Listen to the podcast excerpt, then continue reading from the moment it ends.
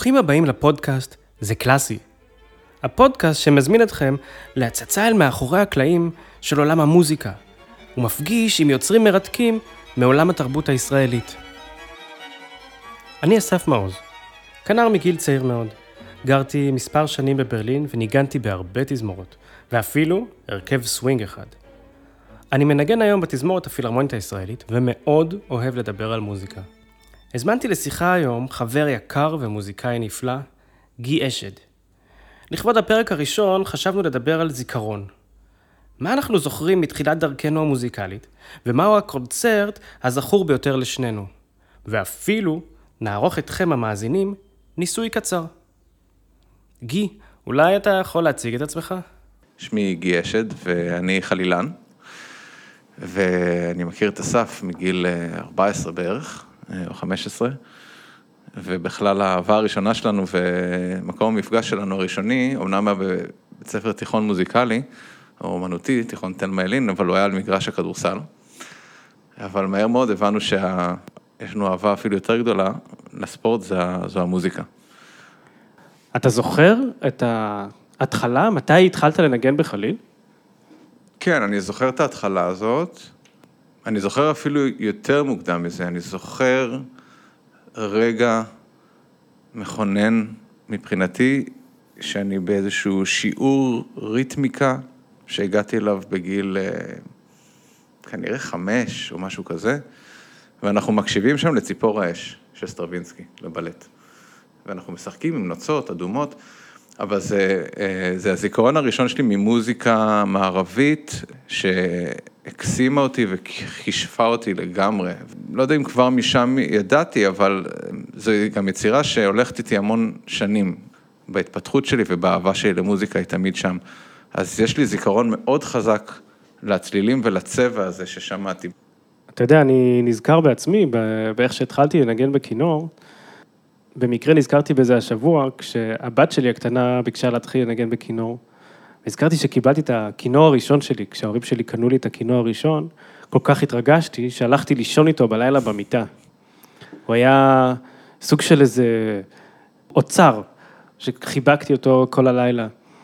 אבל אה, אני גם זוכר את כל הדרך בהתחלה, שהייתה סוג של מאבק. כינור זה כלי שלא נותן לך סיפוק מיידי, או אפילו לא בשנה הראשונה, הוא לא נותן לך שום סיפוק מיידי. אתה נשמע בהתחלה כמו איזה מכונה שמנסרת כל הזמן, והיה צריך המון המון עידוד מצד המורה שלי ומצד ההורים כדי להמשיך לנגן. אתה בא מבית מוזיקלי, אתה בא מבית של אנשים שכל חייהם עסקו במוזיקה. אתה חושב שזה יוצר איזשהו מתווה אחר לחיים כשאתה גדל בבית שהמוזיקה נמצאת שם תמיד? אני חושב שכן, ואם אנחנו מתרכזים היום במושג הזה של זיכרון, אם ניקח את זה למשהו שהוא קצת יותר אה, אפילו פרימיטיבי, הרי אנחנו שומעים צלילים מהרגע הראשון שאנחנו יוצאים לעולם, וגם יוצרים צלילים על מנת להתבטא בצורה כזו או אחרת. אה, ומכיוון שאבי אה, היה חצוצרן הפילהרמונית בהרבה מאוד שנים, אני זוכר, או תמוה אצלי עדיין, בפיזיות, בגוף, תרגילים ספציפיים שאני זוכר אותו מנגן, והוא היה לוקח אותי לאימונים שלו, היה יוצא לפארק הירקון, להתאמן בטבע כדי לא להפריע לשכנים, היה תולה אותי על אה, איזשהו עץ כזה בהריסה, אני כאן הייתי מנמנם בתור תינוק, והוא היה מתאמן. והתרגילים האלה שהיום, עד היום שאני שומע אותם, שהחצוצרנים אחרים עושים, גורמים לי לעייפות. אני ממש מרגיש שאני יכול להירדם עליהם, זה איזשהו משהו מאוד בסיסי שנכנס כנראה אצלי למערכת הזיכרון, בתור איזשהו אה, אלמנט מרגיע או מרדים. אז כל הקונספט הזה, אני חושב, אבל של סאונד או של צליל, שאתה מקבל מגיל מאוד אה, צעיר, כמו יניקה של חלב, נכנס למערכת שלך בצורה כזו או אחרת. זה עוד לא אומר שאתה תהפוך להיות מוזיקאי אה, בגלל זה טוב או לא טוב או בכלל, אבל זה כנראה עושה משהו בזיכרון הפיזי של התאים. אתה חושב שבזכות זה ששמעת מוזיקה בבית, או אפילו ברחם, הפכת בעצם הגוף שלך זכר את זה והפך את זה לאיזשהו משהו מוחשי בנגינה שלך מאוחר יותר? עצם זה שאנחנו שומעים צלילים מסוימים, כשאנחנו עוד ברחם, וכמובן השערות שלי הן לא מבוססות על שום מחקר, כן גורמות לנו להפיק את הצליל שאנחנו נפיק אולי 20 שנה מאוחר יותר, בצורה מסוימת. בסופו של דבר, כשאנחנו מפיקים צליל, אנחנו משתמשים המון בדמיון. אנחנו רוצים לשמוע את הצליל הזה בתוך הגוף שלנו, באוזניים שלנו הפנימיות, וגם הוא מושתת על זיכרון מסוים. זאת אומרת, אנחנו מדמיינים משהו שכנראה הוא סלט מכל מיני צלילים ששמענו אי פעם, ואנחנו רוצים ליצור מהסלט הזה איזשהו צליל חדש שלנו, ולכן אני חושב שהוא קשור במידה כזו או אחרת לצלילים ששמענו עוד שאנחנו ברחם, או בתור תינוקות, או בתור ילדים. אני בא ממשפחה שהיא מאוד לא מוזיקלית, אבל מלאה באהבה, זה לא קשור.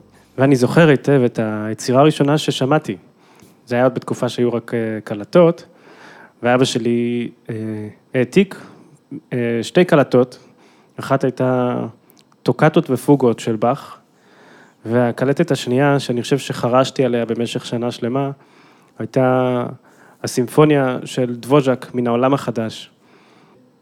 הגוף שלי זוכר עד היום את היצירה הזו, כי כל פעם שאני שומע אותה, או כל פעם שאנחנו מנגנים אותה בתזמורת, אני ממש זוכר את התחושה הראשונית שלי שגיליתי מוזיקה שהיא משמחת אותי, שגורמת לי לאושר, כנראה גם פיזי, ואולי אה, לא רק פיזי, אבל התחושה הזו של זו מוזיקה שאני ממש מתחבר אליה בכל גופי. תגיד, אה, איך התחלת לנגן? התחלתי לנגן בחלילית בהתחלה וגם בפסנתר, אבל היה לי מאוד מאוד ברור, אני לא מבין איך ולמה עד היום, שאני רוצה להיות חלילן. שזה הכלי שנבחר עבורי, כמובן שניסיתי לנגן קצת בחצוצרה, מכיוון שזה היה נוח וזה היה בבית, אבל זה לא, לא מצא חן בעיניי. ואני גם זוכר את הרגע הראשון שקיבלתי חליל, אה, שהוא אפילו לא חליל אמיתי, הוא היה חליל שהוא בין, מין החלאה בין חלילית לחליל צד, עשוי מפלסטיק, עם חורים כמו של חלילית בגוף הכלי, אבל אה, הפייה הייתה פייה של חליל צד. זאת אומרת, זה היה איזשהו משהו... אה, איזושהי המצאה יפנית, אני חושב של ימה, ואני זוכר גם את הרגע הזה שיכולתי אה, לנשוף על פני הכלי וסוף סוף לקבל את, ה, את ההרגשה הזאת של איך זה לנגן על חליל צד, וגם לי יש זיכרון חזק מאוד של צליל שנבע מקלטת, שגם קיבלתי בגיל מאוד מאוד מוקדם, אה, של ג'יימס גולווי, החלילן הידוע, The Man with the Magic Flute. וכמו שאתה תיארת את התסכול הראשוני של הפקת הצליל בכינור, אה, אני זוכר מאוד מאוד חזק את התסכול הזה, שברגע שאתה כבר מבין, עובר שלב אחד קדימה ומבין שהצליל הראשוני שאתה מפיק זה מאוד נחמד, אבל זה עוד רחוק מהצליל שאתה באמת רוצה, אה, הזיכרון הזה של הצליל ששמעתי בקלטת של אותו חלילן אגדי, שהייתי גם חורש אותה והולך לישון עם הקלטת הזאת מתנגנת, כל הזמן הזיכרון הזה היה באוזן. ככה חליל צריך להישמע, ואיך אני נשמע. וכל הזמן, בזמן האימונים שלי זה כל הזמן היה שם, וזה עד היום. מה אני זוכר כצליל שהוא מבחינתי היפהפה ביותר או המביע ביותר, וכיצד אני משווה את הזיכרון הזה, את האימג' הזה שיש לי בראש, למה שאני שומע כרגע, למה שיוצא כרגע מהכלי. כשאנחנו מתאמנים, הרבה פעמים, כשאנחנו מנגנים בכלי, אנחנו בעצם מאמנים את הידיים, את הגוף, לחזור על תנועה מסוימת אין סוף פעמים, כדי שהוא יזכור אותה, כדי שהשריר, הידיים, במקרה שלך בחליל גם השפתיים או הפה, כמובן הנשימה, יזכרו את אותה פעולה שוב ושוב.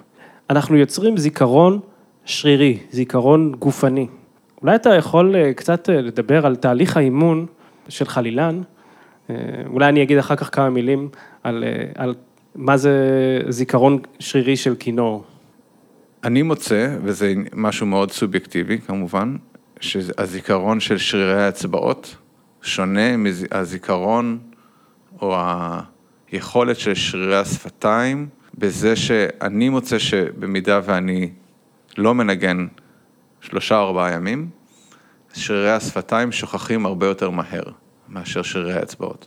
זאת אומרת, ההרגשה והיכולת ליצור את אותו אמבז'ור, צורת השפתיים על הפייה, כדי ליצור צליל שהוא באמת נקי ויפה ומרוכז, הולכת לאיבוד הרבה יותר מהר מאשר האצבעות זוכרות איך עושים פה, איך עוברים מפה לסול אה, וכולי.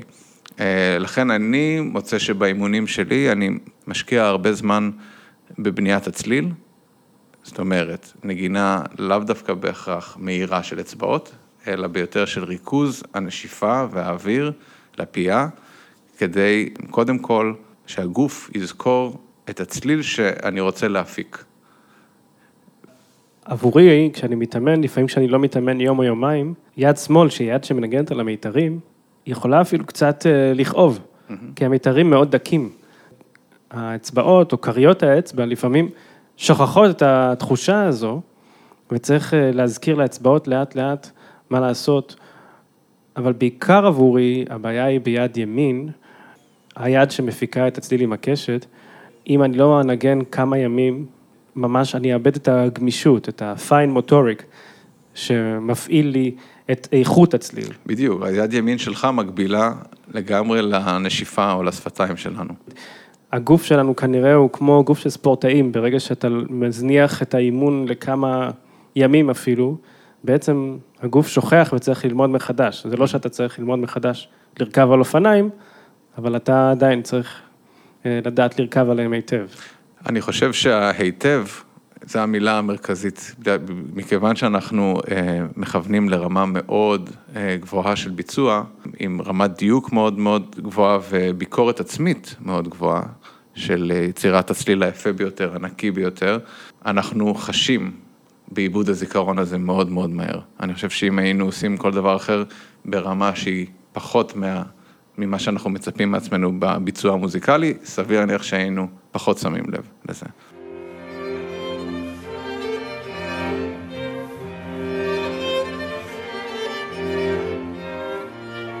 בוא נדבר רגע על אה, מה זה זיכרון של מוזיקה, או זיכרון חושי של המוזיקה, וזיכרון שאולי נקרא לו לצורך העניין על-חושי.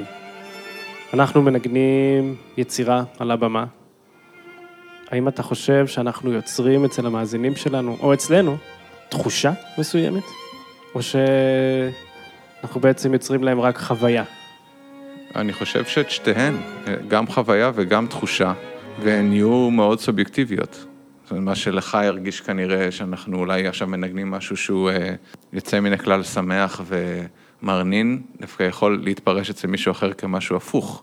זאת אומרת, אנחנו, מוזיקה היא משהו מאוד אבסטרקטי, אבל אני חושב שלפני זה, אנחנו צריכים אה, לדבר גם על העניין של זיכרון, לפני העל-חושי, כדאי אולי שניגע בחושי. אני מאמין שהאוזן, יש לה זיכרון משלה, מאוד מתקדם. אני, ואני כמעט, דיברנו על זה לפני ההקלטה, שאני די משוכנע שגם אדם שמעולם לא, לא ניגן או התעסק במוזיקה, אבל הקשיב למוזיקה ברדיו, אם עכשיו נשרוק פה סולם דו מז'ור ונחסיר את הצליל האחרון, האוזן לבד של אותו מאזין תדע להשלים לבד את הסדרה הזאת, בלי שהוא יצטרך ללמוד מוזיקה ולהבין מה הצלילים. אפשר לעשות את הניסיון הזה. אם אנחנו עכשיו שורקים.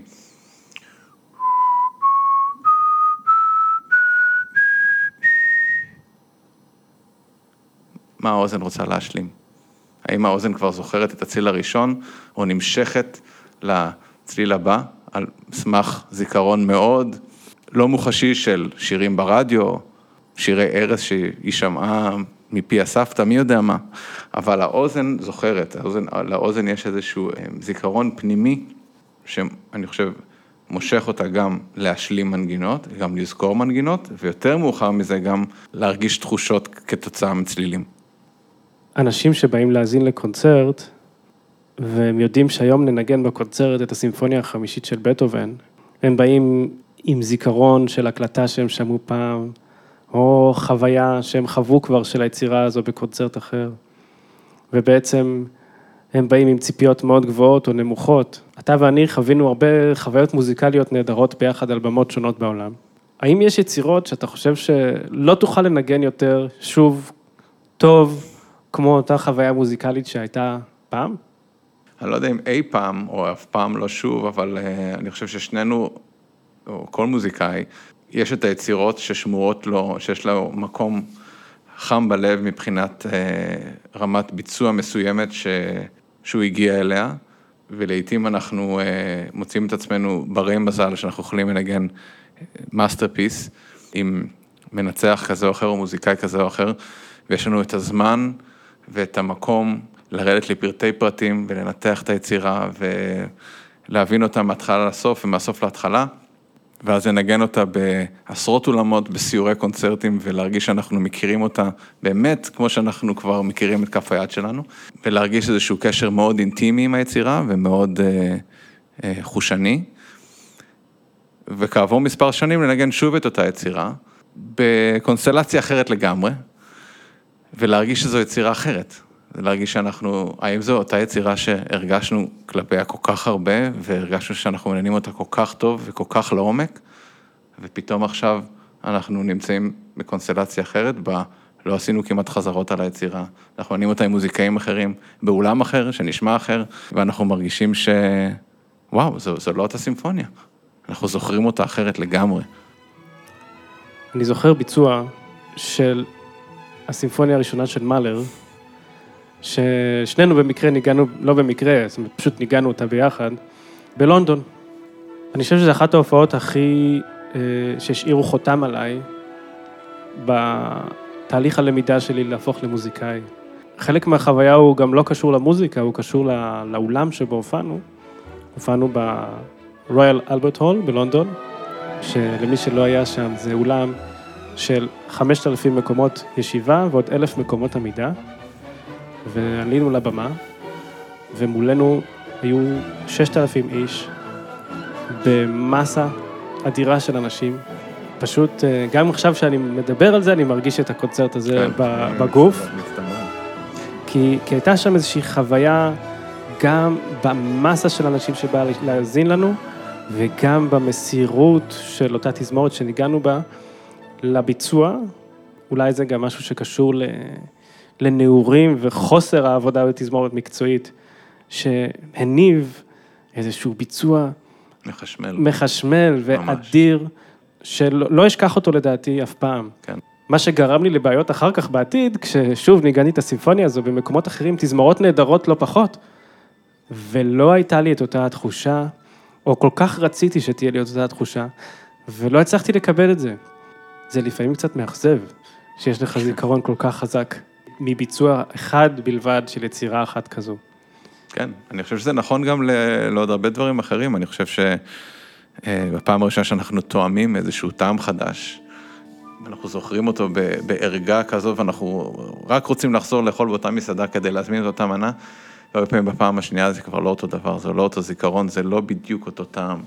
אני יכול להגיד שאני חושב שהזיכרון הזה הוא גם, הוא בנוי מכל כך הרבה פרטים. שאנחנו חושבים, כמו שאמרת, אנחנו אה, הגענו לאותו אולם בפעם הראשונה בחיים שלנו, מעולם לא חווינו את ההרגשה הזאת שקהל עומד ומריע עם דגלים ו- ובובות, ואני לא זוכר מה עוד היה שם. כל הדברים האלה, אה, בפעם השנייה שאנחנו נתקלים בהם, שהזיכרון מופעל שוב, כביכול, הם מתגמדים תמיד. וזה חלק מהחיים. זאת אומרת, חלק מהחיים של, אה, אנחנו חווים משהו בפעם הראשונה, הגוף זוכר אותו כחוויה מאוד עוצמתית, וכבר בפעם השנייה שהוא קורה, זה בדרך כלל מאכזב. אני מנסה לחשוב, האם יש עוד כמה קונצרטים כאלה שהם בלתי נשכחים עבורי, ועולה לי איזושהי דוגמה.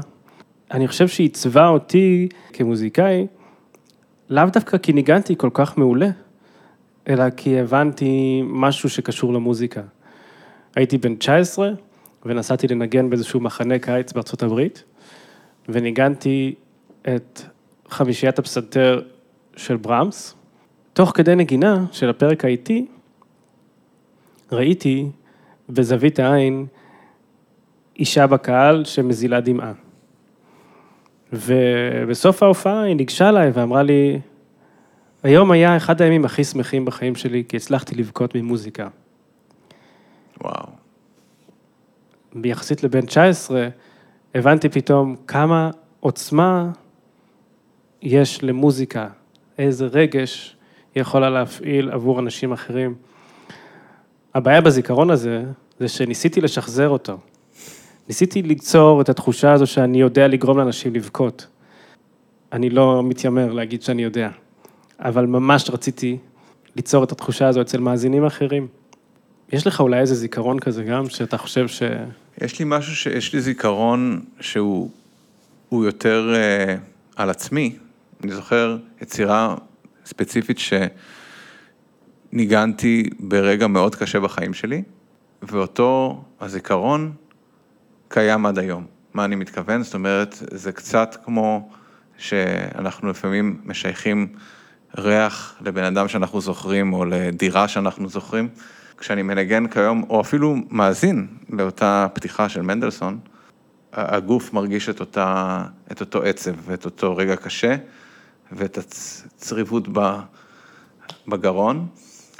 והתחושה הפיזית היא כל כך חזקה, מכיוון שאני הייתי צריך לנגן באותו זמן, ליצור את הצליל באופן פיזי, יחד עם כל התחושות הקשות והעצב שעפף אותי באותו, באותו ביצוע, אבל הזיכרון הזה של הכוח הזה ש, שקיים במוזיקה, להרים אותך מעבר לאותו עצב, ולגרום לך גם להסתכל על הדברים בצורה אופטימית, ולהבין שהאומנות בעצם מבחינתי תמיד הייתה איזשהו עוגן או גלגל הצלה כדי לצאת ממצבים קשים, בין אם זה מבחינה רוחנית, להאזין למוזיקה נשגבת שגורמת לי להסתכל על דברים אחרת בעולם, ואם זה בצורה פיזית, של הפקת הצליל, העבודה על האיכויות המאוד מאוד מדויקות בנגינה, כמו איזושהי מנטרה או כמו איזושהי יוגה או כמו ריצה או משהו שהגוף משחרר תוך כדי זה אנדרנלינים של ריכוז ושל סיפוק, או של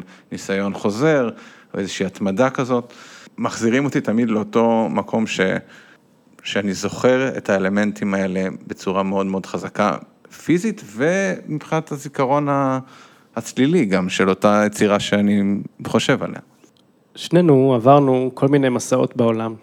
עברנו ממדינה למדינה, היינו קצת נוודים, אה, נוודים מודרניים, אפשר לומר. אני למשל גרתי בברלין כמה שנים, וגם אתה גרת בברלין בערך באותה התקופה. ואחד הדברים שאני חושב אה, עזרו לי לעצב או לגבש את הטעם המוזיקלי שלי, או, או את הלימוד, את ההשכלה המוזיקלית שלי, היה בתחילת הדרך, כשעברתי לברלין, הלכתי לשמוע בפעם הראשונה את הפילהרמונית של ברלין. יש לציין שהתפלחתי לקונצרט, אבל התחושה שעמדתי בשורה האחרונה באולם. בברלין יש אפשרות לעמוד ולא רק לשבת. והצליל שלהם, שהגיע עד השורה האחרונה באולם הנהדר שלהם, הפילהרמוני של ברלין, אני זוכר את התחושה הזו שאמרתי לעצמי, וואו, איזה צליל. ואז המשפט הבא שאמרתי לעצמי, וואו, כמה אני רחוק מלהגיע לשבת יחד עם האנשים האלה על במה אחת. לאורך כמה חודשים הלכתי לשמוע אותם כמעט בכל הזדמנות אפשרית, כי אותו זיכרון ראשוני של צליל אדיר וחם, אפשר היה לחוש אותו, את הצליל שלהם, הוא היה אחד הדברים שגרמו לי לאחר במוטיבציה להתאמן, להשתפר. אז בעצם אותו רגע, אותו קונצרט, יצר אצלי זיכרון צלילי חדש. יצר אצלי אמביציה ומוטיבציה ליצור גם שאני אוכל להיות עם ה... אנחנו קראנו להם אז חיות, כי הם פשוט כל אחד נגן פנטסטי, להגיע ו... ולשבת איתם. תמיד רציתי לבוא ולנגן איתם על במה אחת. Mm-hmm. אני משתתף באותה, באותה תחושה, אני חושב שלרוב הקונצרטים התפלחנו ביחד. אני אולי אוסיף לזה עוד איזשהו אה, סיפור של סגירת מעגל של זיכרון, ואני חוזר לאותה קלטת אה, שהאזנתי לה בגיל 11 של ג'יימס גולווי. וכל נעוריי וכל אה, משך ההתפתחות שלי כחלילן, החלום היה לפגוש את ג'יימס גולווי ולשמוע אותו live, וזה לא הסתייע לי המון המון שנים, איכשהו לא, זה, זה לא יצא. ואני זוכר שהוא הגיע לפה לארץ, וניגן עם הפילהרמונית כסולן, אה, שתי יצירות, הקונצ'רטו של מוצרט, עוד יצירה בת זמננו, והקונצרט כמובן היה מאוד אה, מרגש ומרשים, הוא כבר לא היה איש צעיר. הקהל עמד על רגליו כמובן וביקש הדרן, ואז בתור הדרן הוא התיישב על כיסא בבמה, ביקש לשבת, הוא כבר לא היה כל כך צעיר כמו שאמרתי, ופשוט ניגן את אחת הנעימות שהוא היה מאוד, התפרסם בהן, דני בוי, נעימה אירית שהוא הקליט. אני פשוט לא יכולתי לעצור את הדמעות מרוב זה שזה החזיר אותי, זה הצליל, זה, על, זה, על זה הצליל שחיפשתי כל חיי לשמוע באמת באוזניי, לא דרך אה, מיקרופונים ולא דרך הקלטה. וזה היה אחד הרגעים הבאמת המרגשים, אני אפילו לא יכול אה, להסביר במילים מה זה, מה זה עשה לי מבחינת הערך הנוסטלגי של זה, הערך הזיכרון, של הזיכרון. יכולתי ממש לראות את כל ההתפתחות שלי כמוזיקאי וכנגן דרך אותה מלודיה. הגעתי למנוחה ולנחלה אחרי כל כך הרבה שנות חיפוש. אנחנו מנגנים בתזמורת שיש בה עירוב מעניין של אה, נגנים צעירים ונגנים קולגות ותיקים יותר.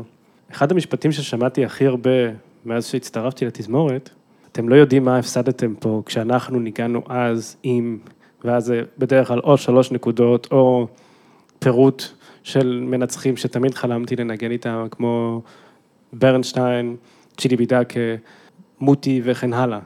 מעניין אותי לדעת אם אנחנו נהיה גם כאלה, כשנהיה בעוד 20 שנה ויבואו קולגות צעירים ונגיד להם, אנחנו פעם ניגענו עם ברנבוים ועם זובין מטה, את היצירה הזו הם פשוט עשו כל כך טוב שאתם לא מבינים. אין לכם סיכוי להבין. מה דעתך? אני חושב שסביר להניח שכן. ואני לא חושב שזה מגיע מנקודת, ממקום של התנשאות, אני עוד פעם חושב שהזיכרון הופך להיות כל כך אה, רגשי וכל כך אמוציונלי, שאתה רוצה לחלוק אותו, קודם כל, ויכול להיות הרבה פעמים שגם אה, אנחנו נרגיש ככה, ואז נשמע את אותה הקלטה מקונצרט שאנחנו זוכרים, אותה קונצרט של מעלה ראשונה שאנחנו זוכרים כמשהו כל כך מחשמל, ואולי במרום השנים הוא יראה לנו, אה, האמת שזכרתי את זה יותר טוב. אני חושב שבסופו של דבר אנחנו בנויים מחוויות ומרגעים, ואנחנו רוצים לחלוק את החוויות האלה עם, הדור, עם הדורות הצעירים שעוד יגיעו, והדורות שמעלינו רוצים לחלוק איתנו את הזיכרונות שלהם ואת החוויות שלהם, וזה נראה לי טבעי. אני חושב שככל שזה, כל עוד זה לא מגיע ממקום של uh, התנשאות, אלא רק ממקום של uh, שיתוף, יש בזה משהו נורא יפה. אני נורא אוהב לשמוע את הסיפורים על ברנשטיין, איך הוא uh, קפץ פה על הבמה ונפל יום אחד וצעק לתזמורת להמשיך לנגן. חוויות שהלוואי שלנו היו גם, לנו יש אחרות. בואו ננסה לחשוב על uh, משהו שהיינו שמחים לשתף את המאזינים שלנו. איזושהי חוויה מוזיקלית, שאתה אומר, הנקודה הזו היא תמיד תלך איתי. אני חושב שמבחינתי, אם אני מנסה לחשוב על זה בלי יותר מדי אה, חפירה בזיכרון, היא אותו, אותה חוויה שאתה תיארת קודם, שאותו קונצרט של מה לראשונה אה, בפרומס היה, נדמה לי, הקונצרט האחרון או אחד לפני האחרון באותו סיור. סיור של תזמורת אה, הדיוון של דניאל ברנבוים בשנים הראשונות שלה, בה הכל התגבש והיה מאוד מלוכד ומאוד אה, אה, מרגש ומחשמל. ואני חושב שזו הייתה ההזדמנות הראשונה של, שלנו, קודם כל זה היה סיור מאוד ארוך, שכלל את דרום אמריקה ואת אירופה, ובסופו של דבר הסתיים גם בקונצרט ההיסטורי ברמאללה, ואני חושב שכל ההוואי וה... הכמיהה שלנו והרעב שלנו לנגן ולעשות חזרות ולהשתפר ולנתח והאנרגיה המטורפת והחברויות המדהימות שהיו שם אה, באותה תזמורת, אה, פשוט הרגישו כמו איזשהו כדור אש בלתי ניצן לעצירה. זו חוויה שאני לא אשכח. אני כל כך מסכים איתך, ולשמחתי היה לי עוד אה, חוויה דומה לזה, בתזמורת בפסטיבל ורבייה בשוויץ. הזיכרון הוא לאו דווקא של קונצרט ספציפי, אלא של התחושה הזו, שאתה עולה לבמה בניסיון לכבוש את העולם. אתה לא בא לעבודה, אתה לא בא לדווח צלילים. אתה בא כי עכשיו המוזיקה היא השפה שאנחנו רוצים לשדר ולחבר את כולם יחד איתנו, ולשם כך התכנסנו כאן. אנחנו התלבשנו יפה, ואתם קניתם כרטיסים. והתחושה הזו היא תחושה עילאית.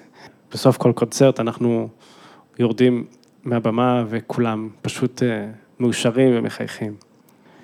אולי עוד זיכרון אחד קצר, שהוא אה, גם יחסית אה, זיכרון שלא היה כל כך מזמן, אבל מבחינתי שאני חושב על זה, זה הייתה הזדמנות מבחינתנו לקחת חלק בעוד קונצרט שהוא היסטורי, הייתה נגינה של הסימפוניה השנייה של מאלר, בקונצרט האחרון של זובין מטה כמנהל מוזיקלי של הפילהרמונית, אחרי 50 שנה, שזה שיא גינס. לא קלטנו באותו רגע של אותו קונצרט ועם האקורדים האחרונים של אותה סימפוניה, מה הסתיים פה, איזה, איזו דרך אה, ארוכה אנחנו זכינו אה, להיות בה, אה, האבן האחרונה של אותו שביל מאוד מאוד מאוד מפותל וארוך, וכמה היסטוריה וכמה חוויות ו- ו- ולמידה וסיפורים ו- והשקעה. עברו בין הגוף הזה שנקרא הפילהרמונית הישראלית לא, לאותו מנצח שנקרא זובין מטה. אולי, אולי אנחנו נוכל להעריך את זה רק עוד כמה שנים, את הזיכרון הזה. למאזינים שלנו, אולי יצרנו זיכרון חדש של התייחסות למוזיקה. האם היית רוצה אולי אה, להמליץ למאזינים על אה, יצירה או על אה, ספר שאתה חושב שישמח אותם? אני רק יכול לחזור לאותה יצירה שהתחלתי בה את השיחה, את, אה, את הבלט ציפור האש של סטרווינסקי, שמבחינתי אחת מאבני הדרך החשובות במוזיקה של המאה ה-20, ואני ממליץ לשמוע את הסוויטה אה, לבלט, לא את הבלט במלואו, הוא יכול להיות קצת ארוך מדי, הייתי מתחיל בסוויטה. אני יכול להמליץ על אה, הקלטה של הפרמונית הישראלית, עם ליאונרד ברנשטיין. אה, זו אותה הקלטה שהלכה איתי המון שנים, ואני עדיין נורא נורא נהנה לחפור בה ולגלות בה עוד דברים. מזה, אה, אני ממליץ לקרוא את הספר הסוד של אנה אנקוויסט, ואתם, אה, ברגע שתקראו תבינו על הקשר בין זיכרון למוזיקה. גי, המון תודה, אני שמח שהיית איתנו פה היום. העונג כולו שלי. אני מקווה שיצא לנו לשוחח שוב בקרוב. אני בטוח. אני אסף מעוז, ואני מאוד מקווה שנהניתם מהשיחה שלי עם גי. אתם מוזמנים ומוזמנות להיכנס לדף הפייסבוק שלנו, זה קלאסי, ולשאול שאלות או להגיב על מה ששמעתם בפרק. כמו כן, זה מאוד יועיל לנו אם תלחצו על כפתור ה-subscribe באפליקציה בה אתם שומעים את הפודקאסט, או לדרג אותנו באפל פודקאסט. תודה רבה לגי, וגם לרפי אשל על העזרה בעריכת הסאונד. נשתמע בעוד שבועיים בפרק הבא.